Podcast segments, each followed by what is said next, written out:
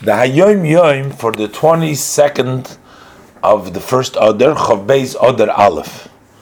So it brings down, quoting the Frierdiker Rebbe, stay quoting his father, the Rebbe Rashab. He says that my father, my master, my teacher, writes in one of his Maimorim, uh, this that we say, uh, the idea that the third meal on Shabbos so we learn it out from the pasuk Hayoim Loi Goimer that today you shall will not find it in the field. So the fact that it says Hayoim Loi in a way of a prohibition, a negative, not that is only to tell us that you don't need bread for the third meal, but you do, however, need to taste uh, something, an item, as we find, as Rabbi Yossi said may my portion be uh, from those who eat the three meals. Now he brings down a uh, a teaching, a Torah that the Alter Rebbe said in the beginning when he first arrived in the city of Liozhnem. And he's based the Torah on the saying of our sages that b'tfilas mincha, that a person shall always be careful with the mincha prayer. And he interpreted it based on the fact what is the advantage of the mincha prayer more than the prayers of Shachris and Arvis, the morning and the evening prayers.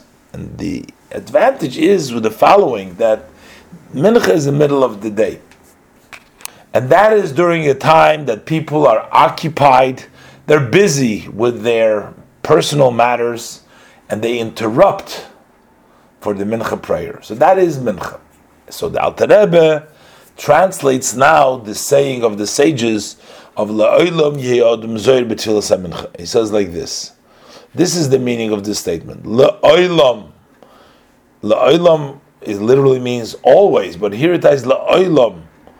In the world, what is a person's job? What is the service in this world? What is the person's uh, job?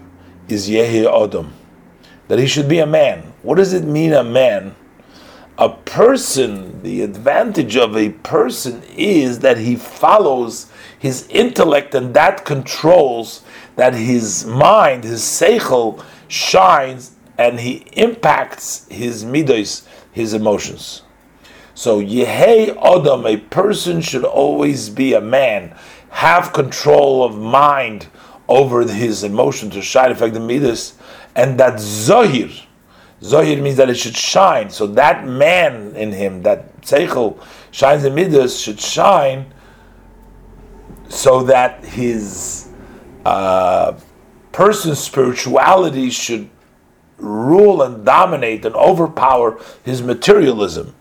And that can be uh, seen and recognizable with regards to the prayer of Mincha, because while you are still so preoccupied in the worldly matters, you stop and you have the uh, time and you take the time to daven, and that shows the uh, strength of the neshama of the spirituality over the uh, physical uh, occupation that you're occupied, that you stop and interrupt the daven mincha.